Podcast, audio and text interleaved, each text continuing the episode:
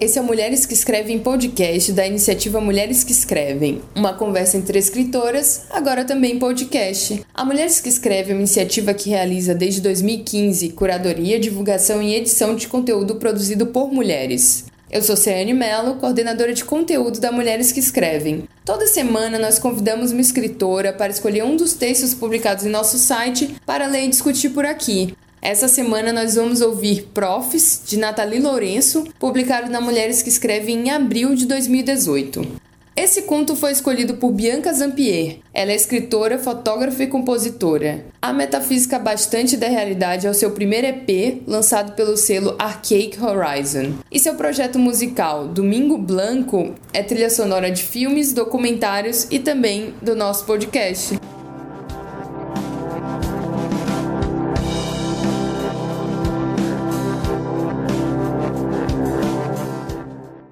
Posso sentar aqui, professora? Já estava na cadeira antes de ouvir a resposta. Do pescoço para cima, George parecia alguém saído de uma revista. Blush, iluminador, sombras em tons de pele, tudo aplicado nas áreas certas, davam ao seu rosto a impressão de um pôster retocado no Photoshop, com a única diferença de que ela se movia. Além disso, ninguém que aparecesse em revista viria uma lanchonete cebosa como aquela, onde os balcões se colam a pele do braço se você se apoiar neles. Era só ao abaixar os olhos que dava para perceber que ela era mais uma aluna. Vestia o uniforme vermelho e branco, um par de tênis novos, tudo em tamanhos largos que disfarçavam a pequena borda de gordura que escapava pelo elástico da calça. Era quinta-feira, dia de rabada. Georgia sabia que ela estaria ali. Dona Leia, professora de física. A professora tinha cara, corpo e cabelo de quem comia rabada às quintas-feiras. A senhora, de rosto chupado e raízes brancas no cabelo, não pareceu muito interessada, mas assentiu com a cabeça, sem tirar os olhos de uma cartilagem mais teimosa. Georgia passou os olhos pelos balcões,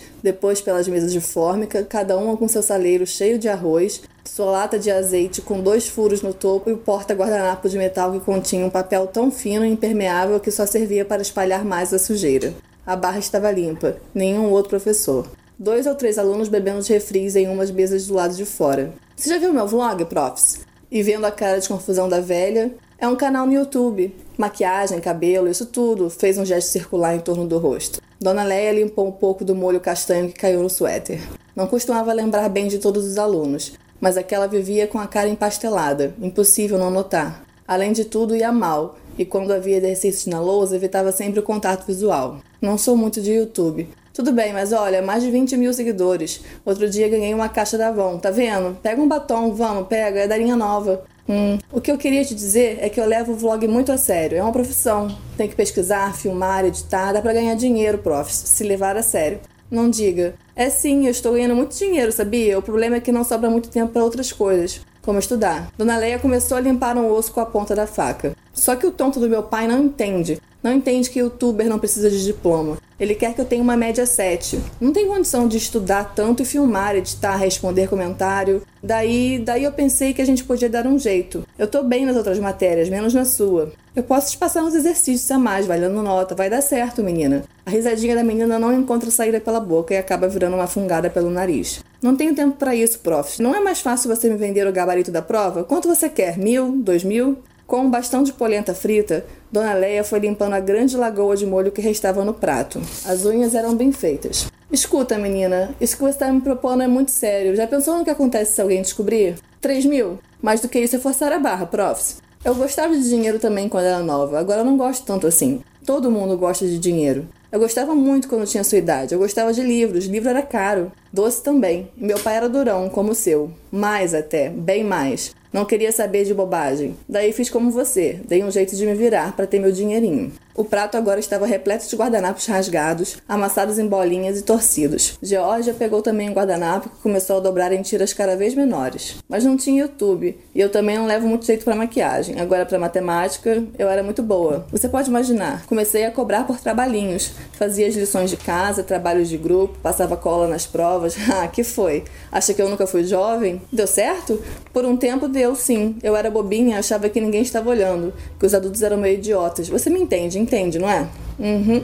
Pois bem, muito esperta, mas eles não eram tão idiotas assim. Ainda mais o professor de matemática, o Pontes. Eu gostava dele e achava que ele gostava de mim. Me chamava sempre para responder as perguntas difíceis. Só que de repente eu não era mais a melhor aluna da sala. De repente, metade da sala acertava as mesmas questões na prova, errava nos mesmos pontos e entregava lição de casa com resultados iguais. Ficou na cara. Quando penso nisso hoje, me dá até vergonha. Daí um dia, a última aula era do Ponte, e antes de liberar a sala, ele disse: Leia, você fica. Você consegue imaginar o que aconteceu? O guardanapo nas mãos de Georgia estava agora bem fino, e ela o enrolava e desenrolava no dedo indicador. A professora afastou a mão direita de Georgia e com três dedos tirou dela o caracol de papel. O rosto imóvel da aluna parecia mais do que nunca um recorte de revista. Nada, nadinha. Ele me deu um pito. Deve ter falado até a língua inchar. Ameaçou contar pro meu pai se aquilo acontecesse de novo. Justo eu, uma aluna tão boa, já estava anoitecendo quando ele terminou a lição de moral. Eu estudava à tarde, morava longe, estava um caco depois da bronca. Acho que estava tremendo por ter sido pega, porque ele me ofereceu uma carona. Meu pai também notou que eu estava tremendo. Notou também o carro com um homem mais velho na porta de casa. E o que disse para ele o que aconteceu foi tudo aquilo que você pensou que ia acontecer quando eu disse que ele ficou sozinho comigo na sala. Meu pai era um cara durão, muito mais que o seu.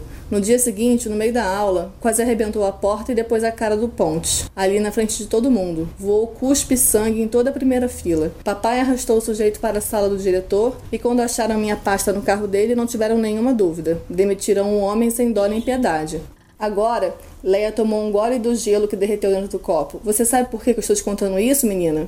Não, porque eu não sou o ponte, se você é definitivamente eu. O batom oferecido pela aluna continuava sobre a mesa. Com um movimento desastrado, Leia se levantava com a bolsa no ombro e uma das alças escorregando pelo braço. O gabarito sai 5 mil e você vai tirar só 8,5, senão ninguém acredita. E olha, vê se não esquece de pagar a rabada antes de sair.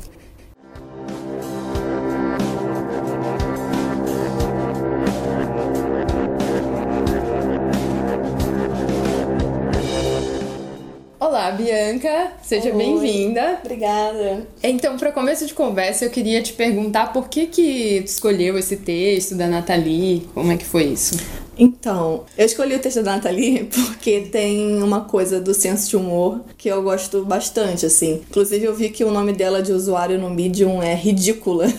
E eu achei maravilhoso, assim, porque ridículo tem aquela etimologia, tipo, que era aquele que provoca o riso, né? Então, assim, teoricamente uma coisa boa. E hoje em dia, você fala ridículo, é tipo uma coisa meio. Pode até remeter ao riso, mas tipo digno de riso, né? Uma coisa meio patética. Tipo, eu achei bom, assim, porque essa coisa do riso eu acho que é importante fazer literatura engraçada, sabe? Porque a poética tem essa coisa das pessoas associarem, tipo, ah, se tem poética é dramático, profundo e sério e sabe, tudo muito denso. E eu acho que o humor, ele pode ser tudo isso, sabe? Então, assim, é legal ver esse tipo de texto, assim. Então, foi por isso que eu escolhi.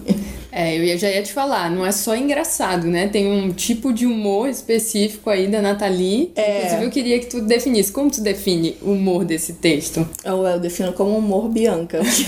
eu achei muito parecido com o meu tipo de humor. Assim, essa descrição que ela faz da professora Leia é uma coisa que, assim, é, é um tipo de observação das pessoas no cotidiano que eu gosto demais, assim. Na época eu trabalhava como atendente no telemarketing da Mr. Pizza e eu recebia as ligações dos pedidos e tal. E tinha uma mulher que ligava, tipo, toda semana, uma vez por semana ela ligava e pedia um brotinho de mussarela. Aí eu ficava, tipo, cara, quem pede um brotinho de mussarela, assim? Tipo, mussarela é a pizza mais triste de todas. Ela não tem nada em cima, sabe? Tipo, e um brotinho é só pra ela. Aí eu ficava imaginando toda uma história, assim, sabe? Tipo, a, a mulher que pede um brotinho, ela é solitária, blá blá blá. E aí, tipo, a Nathalie, ela faz uma coisa que eu adoro, que eu começo a pensar também, assim, que tipo, tem esse estereótipo que a princípio tem na professora Leia, né? A mulher que gosta de comer rabada quinta-feira, tá na cara dela isso. Mas no final, tipo, ela tá lá aceitando o suborno, sabe? Então, tipo, essa virada, eu, eu gosto mais desse, desse humor, assim, porque eu acho que o humor abre o espaço para você ver as facetas das pessoas que estão ocultas. Se você faz uma narrativa mais séria, tipo, se você bota uma coisa mais dramática, você vai ficar fixado, tipo, não vai ter provavelmente um plot twist, tipo, caralho como assim? Ela aceitou o suborno e ainda pediu 5 mil reais, sabe? Tipo, é, então, assim, eu não sei como eu definiria exatamente qual o humor, assim. Eu falei Bianca porque eu me identifico com essa coisa de, tipo, ficar imaginando histórias e, no fim das contas, a pessoa ter nada a ver com o que eu imaginei, que, tipo, isso prova que a gente não sabe nada de ninguém e é legal, assim, trabalhar com essa ideia de a gente não sabe nada e, tipo, rir de não saber nada é bom, assim, sabe? Tipo, é por aí. É, tu já antecipou várias coisas que eu tinha anotado aqui é. pra gente conversar. Eu sou Ariana. É, mas eu tô feliz porque pela primeira vez na vida eu uhum. acho que alguém gostou das mesmas partes no texto que eu. Ah! Então, eu amo a parte da rabada, de falar é. que a professora tem cara de quem come rabada. E na história inteira, a aluna tá falando e ela tá sempre fazendo uma coisa com a rabada. Ela tá uh -huh, tentando sim. tirar uma cartilagem com a faca, depois ela tá pegando uma polenta e, e, e né, secando o molho com a polenta, que é um, sei lá, eu sim. imagina essa cena, eu tenho é muito, muito maravilhoso. e aí eu lembrei que no último conto dela, que saiu também na Mulheres que Escrevem, uh -huh. que é, é, Nossa, me fugiu o, o nome. dela também. É um. Não, mas é um, do, é um outro conto, que um ela outro. fala sobre. E lá fora os, os pássaros cantam. Hum, uhum. E aí ela descreve a personagem comendo um sanduíche de atum natural com suco de manga.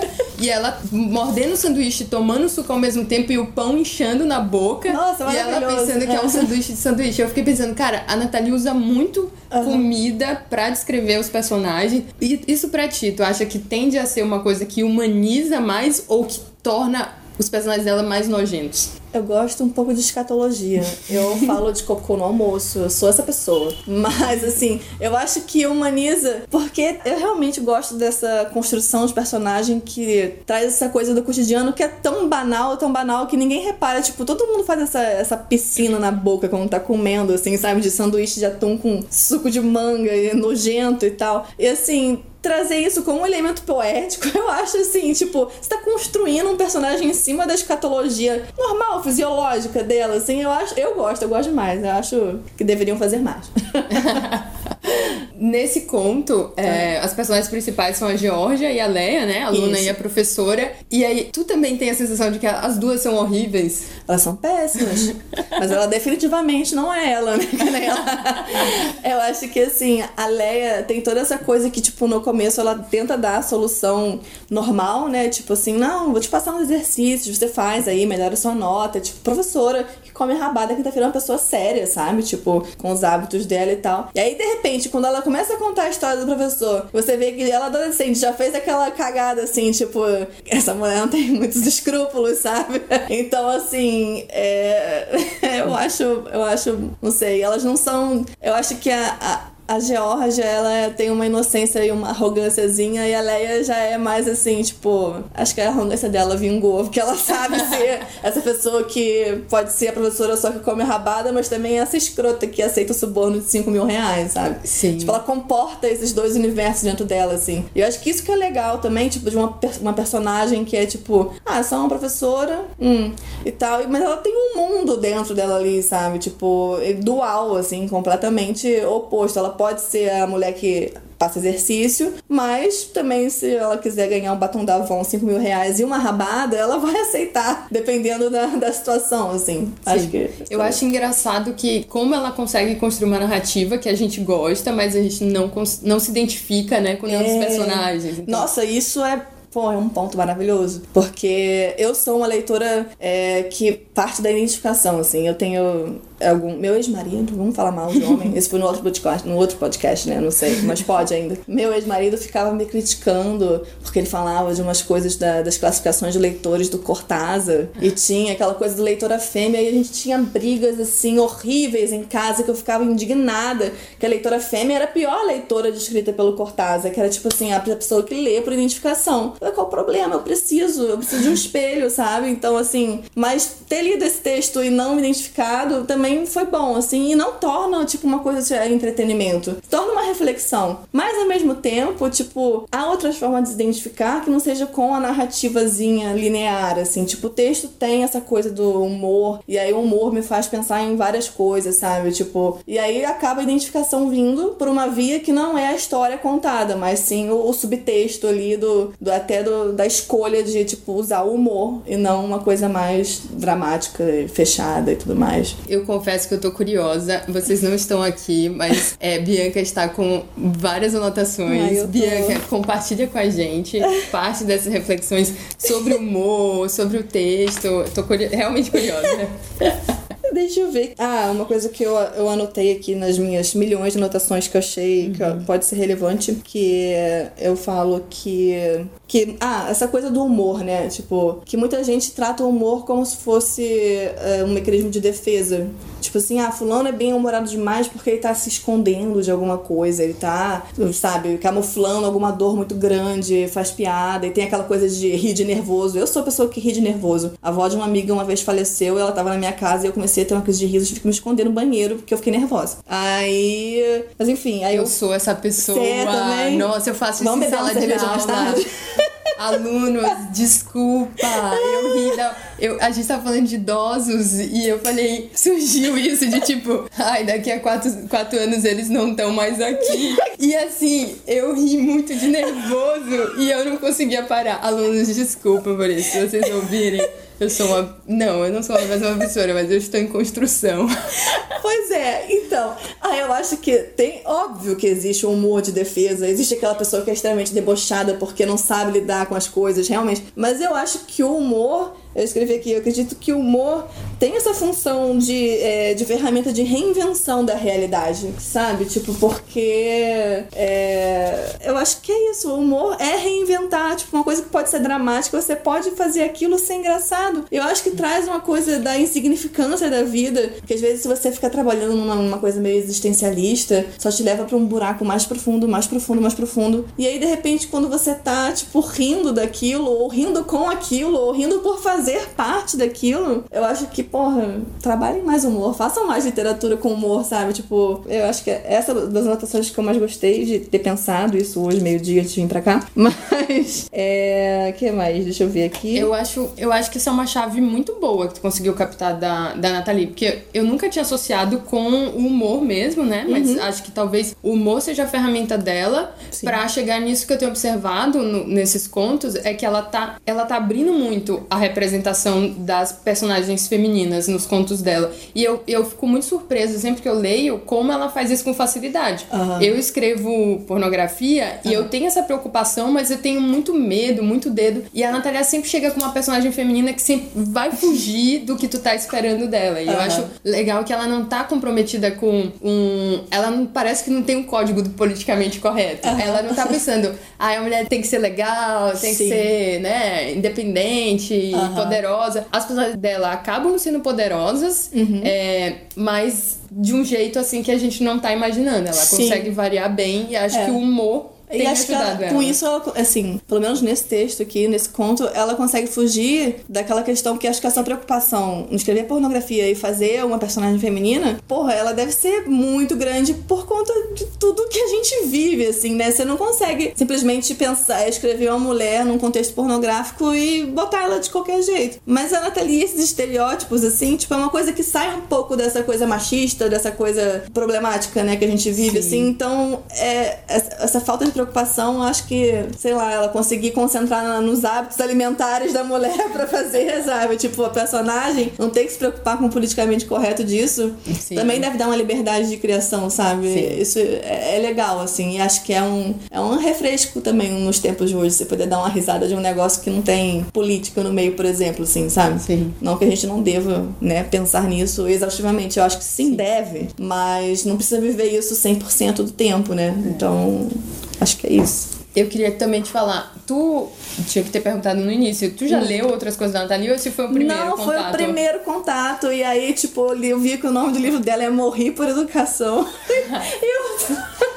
Eu, assim, eu quero muito ler, sabe? Porque, assim, nossa, eu morro por educação várias vezes. E todos os contos são relacionados à morte, todos. Gosto, entendeu? E eu falei isso, eu até escrevi aqui numa das minhas anotações no final, de como o humor tem a ver com essa coisa da morte, assim. E isso é. Eu não sei, eu também nunca procurei muito material sobre isso, mas eu acho que merecia um podcast inteiro sobre humor e morte, assim, de como essas duas coisas são próximas, assim, sabe? Se você pensar em. Até Por exemplo, que todo mundo fala da dramaticidade da poética, que nem eu falei anteriormente, que tipo, porra, você, você vê um, um escritor ou uma escritora que escreve de uma forma dramática, você fica pensando, porra, esse cara ou essa mulher é deprimida, certamente vai dar ruim. E aí tu vê uma pessoa que escreve engraçado, às vezes ela é muito mais emocionalmente prejudicada do que a pessoa que escreve a poesia ou a prosa de uma forma, tipo, bem triste, né? E, enfim, e a quantidade de humoristas que se matam mesmo, assim, sabe? Tipo, que chegam ao suicídio, mas, enfim, eu preciso achar minha notinha aqui que eu fiz sobre a morte, então. tu já associou a escrita desse, desse texto, né? Esse texto com alguma outra coisa que já tinha lido, de alguma escritora ou não, ou escritor? Não, não, não. Foi uma coisa que eu achei, achei até assim, foi uma coisa. Eu li esse texto e falei assim, nossa, pra mim foi novo, assim, sabe? Tipo, que legal isso, assim. Tipo, eu tô lendo isso e fazia tempo que eu não li um negócio fresco para mim nesse sentido. E eu acho que esse foi o, foi o humor, cara. Esse final é muito bom. Nathalie, parabéns. bom, é, então, Bianca, eu quero aproveitar que você é uma poeta, publicada inclusive pela Mulheres que Escrevem, Sim. e eu é, vou te pedir para ler também um, um dos seus poemas aqui uhum. pra gente. Tá ótimo. Desculpa a pressão. Nada, que é isso. tu quer, eu sei lá, né? Preciso do meu aqui. É. Nunca chorei pelas ruas de Paris. O inverno escandinavo nunca me lembrou um coração. A cidade de Praga não me traz recordações. Lembro mais da minha ascendência laçada por cavalos. Choro no depósito de bebidas da Lapa ao lembrar que por você eu senti uma gota de suor escorrer lentamente da nuca até a bunda, em pé no 438 em horário de rush. Nunca converti câmbio por alguém, mas contei centavos para não aborrecer ao trocador na Avenida Brasil, com um pau roçando minha bunda antes de entrar na linha amarela, só para te ver dormir porque cheguei tarde demais. Nunca andei de sobretudo sozinha pelas ruas de Berlim. Nunca aprendi um idioma cheio de consoantes. Nunca chorei no hemisfério norte, nem mesmo em português. E a Casa da Moeda está sem papel para o passaporte. É isso. É, né? Depois dessa, vamos então agradecer aqui a participação da Bianca. Obrigada. As portas estarão sempre abertas, pode voltar sempre. Uhum. É, acho que tu não falou o nome do poema. É, Nunca Chorei no Hemisfério Norte. Então, gente, se vocês quiserem, pode procurar Tá, tá onde? Onde é que as pessoas podem encontrar esse poema? É, o poema tá publicado na Mulheres que Escrevem no Medium de vocês, então. então, gente, eu vou botar o link aqui na descrição desse episódio. Tá Quer ótimo. deixar mais um recado, Bianca? Ah, eu queria um momento de alto jabá, falar que fiquei muito feliz de ter sido convidada para participar e que a trilha sonora que aparece aqui é minha, gente. Eu sou multiartista. É verdade. E, é, aí eu trabalho com umas paradas nada a ver para poder pagar as contas, mas tudo bem. É, é isso, eu gostei muito de ter participado e obrigada mesmo. Valeu, galera. A gente que agradece.